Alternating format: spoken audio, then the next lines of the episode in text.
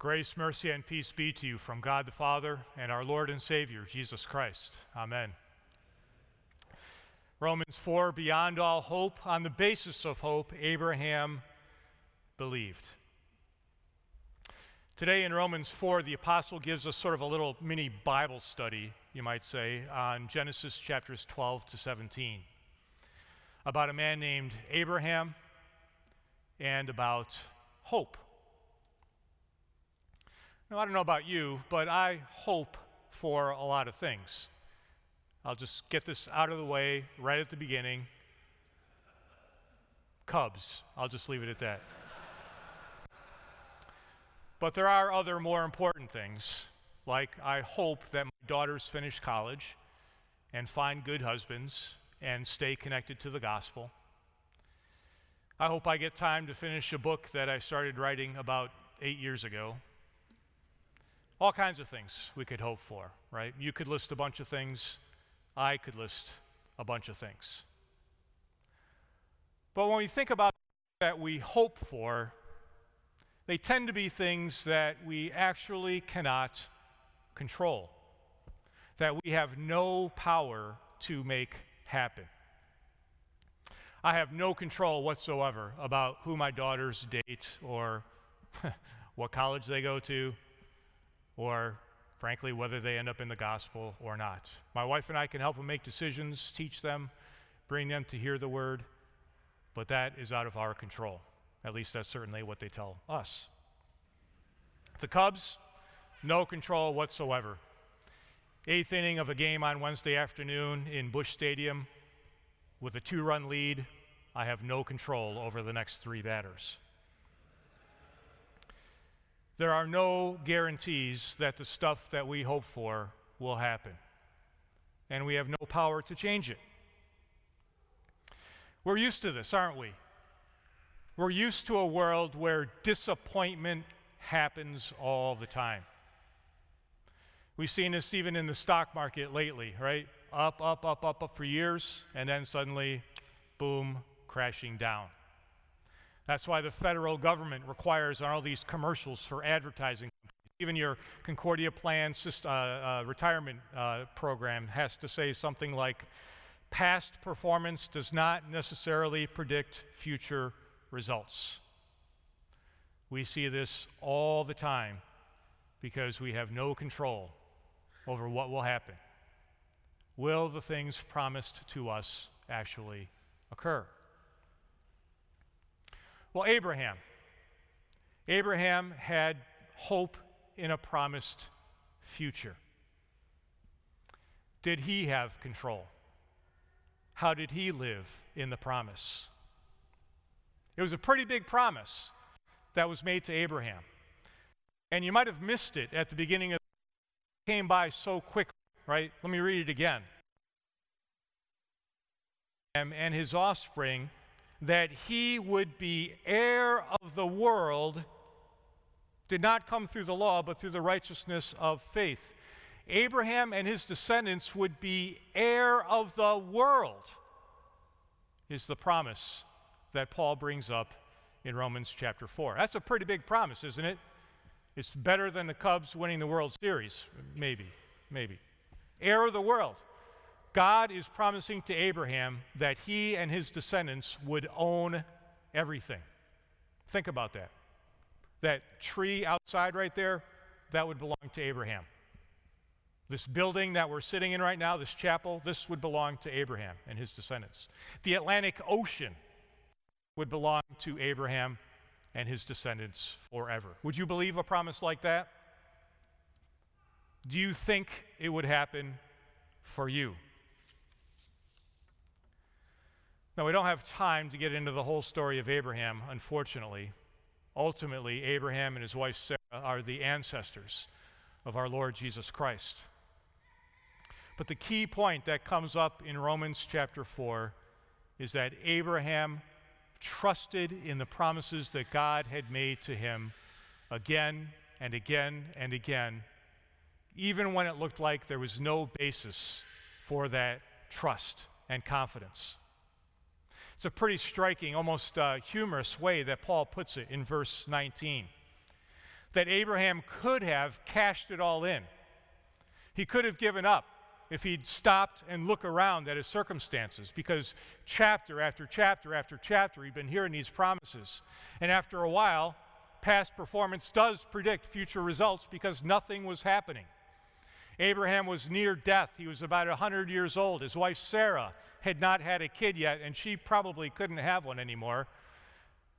Yet Abraham was called to continue to trust. But in spite of past performance, Abraham trusted God, and it was reckoned to him as righteousness. Abraham trusted that he and his descendants would inherit the world. He trusted the promise, and so he had hope. As we look around today in our world, do we have hope?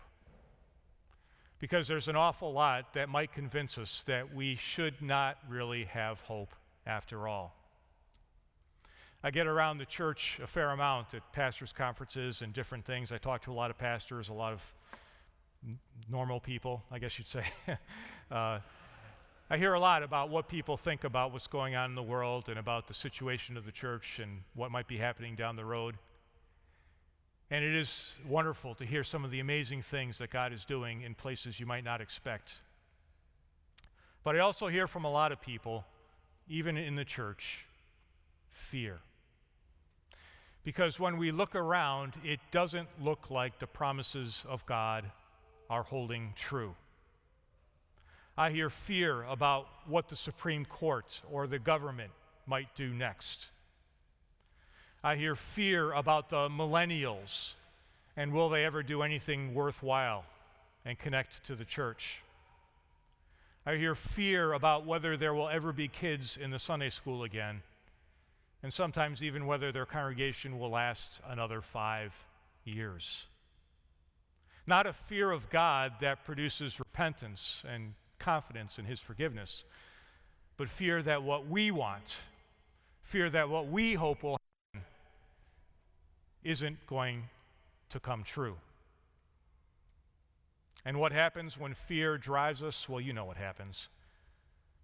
We lash out at our enemies in a torrent of angry and bitter words. Or we become paralyzed, uncertain that anything we do will do any good at all, and so we do nothing.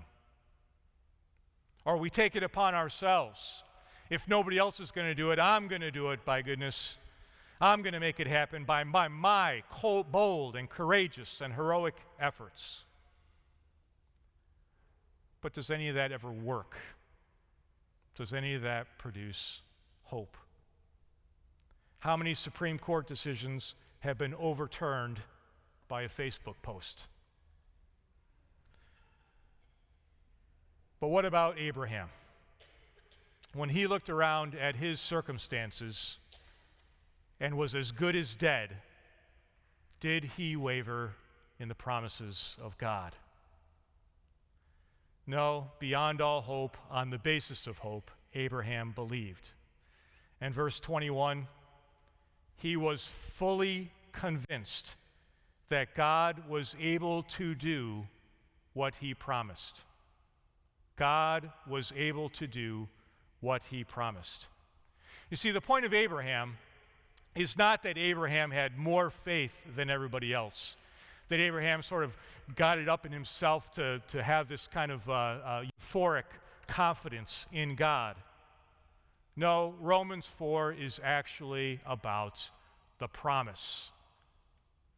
And that the promises of God contain within themselves the power to accomplish what they promise. By God making the promise, He commits Himself and in fact creates the very confidence, trust, and faith in Abraham, which is able to receive those promises as true and real. Abraham could do nothing to make those promises come true. He couldn't make children. He couldn't take possession of the land. He couldn't do anything. but God could. And the promise of, of God contains within itself the power to make it happen.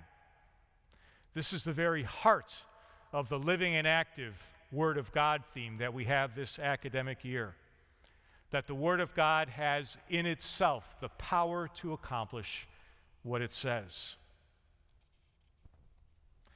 And so what is, what is our task as disciples of Jesus? What is our task as preachers and teachers of this living and active Word? Well, it's not to get ourselves all riled up to a course of action that will turn the world upside down. It is not to get us all stirred up and excited and euphoric so that we walk out of here today ready for action. Rather, our task is to point to God the Father as the one who keeps the promises that He Himself has made, that He will do for us exactly what He did for Abraham. He will make us heirs of the world. Nothing in all creation, God promises, will be able to separate us from the love of God in Christ Jesus. His word is sure and certain. And in His word of promise alone is there hope. Now, this can be difficult, no doubt. Did God promise that we would get everything we want? Of course not. Did He promise that we would win every election? That His word and His ways would be accepted by all people in every nation? No. Did He promise that we would never suffer because of that word? No, in fact, quite the opposite. But He did promise that He would send a Savior, and He did. And He promised that this Savior would deal with our sin and the sin of the entire world, even those who have rejected His ways, and He did. On a cross. And He promised that the Savior would rise from the dead, and He did three days later. And He promised that the Savior would reign over all creation, over the entire world, and He is now. And the Savior promised to us that He would be with us always, with us always, to the very end of the age. And He is. And He promised that He is coming again, and that on that day He will make us and all who trust in Him heirs of the world, just as He promised to Abraham. And He will. Because the promises of God have the power in themselves to make it happen. And you see, you and I are caught up in this amazing promise. That's the point of the very end of the chapter. Verse twenty-three, the words, "It was counted to him," Abraham, were not written for his sake alone, but for ours also. Jesus, Paul writes, was handed over for our trespasses and was raised for our righteousness. You see, with God, past performance does predict future results. In fact, with God, past performance guarantees future results. God's promises are not like ours. They're not based on happy thoughts. They are not based on wishful thinking. They are based on power. They are based on action. They are based on what He has already done in His Son, Jesus Christ. And He has already raised this Jesus from the dead. And He has already, in your baptism, given you new life, now, today. And so He can promise to us that He who did not spare His own Son, but gave Him up for us all, how will He not also, along with Him, graciously give us all things, heirs of the world, by His promise? And so by the power of this word of promise, beyond all hope on the basis of his hope, we trust, we believe, and we live, confident in him. May he who began this good work in us bring it to completion in the day of our Lord Jesus Christ. Amen.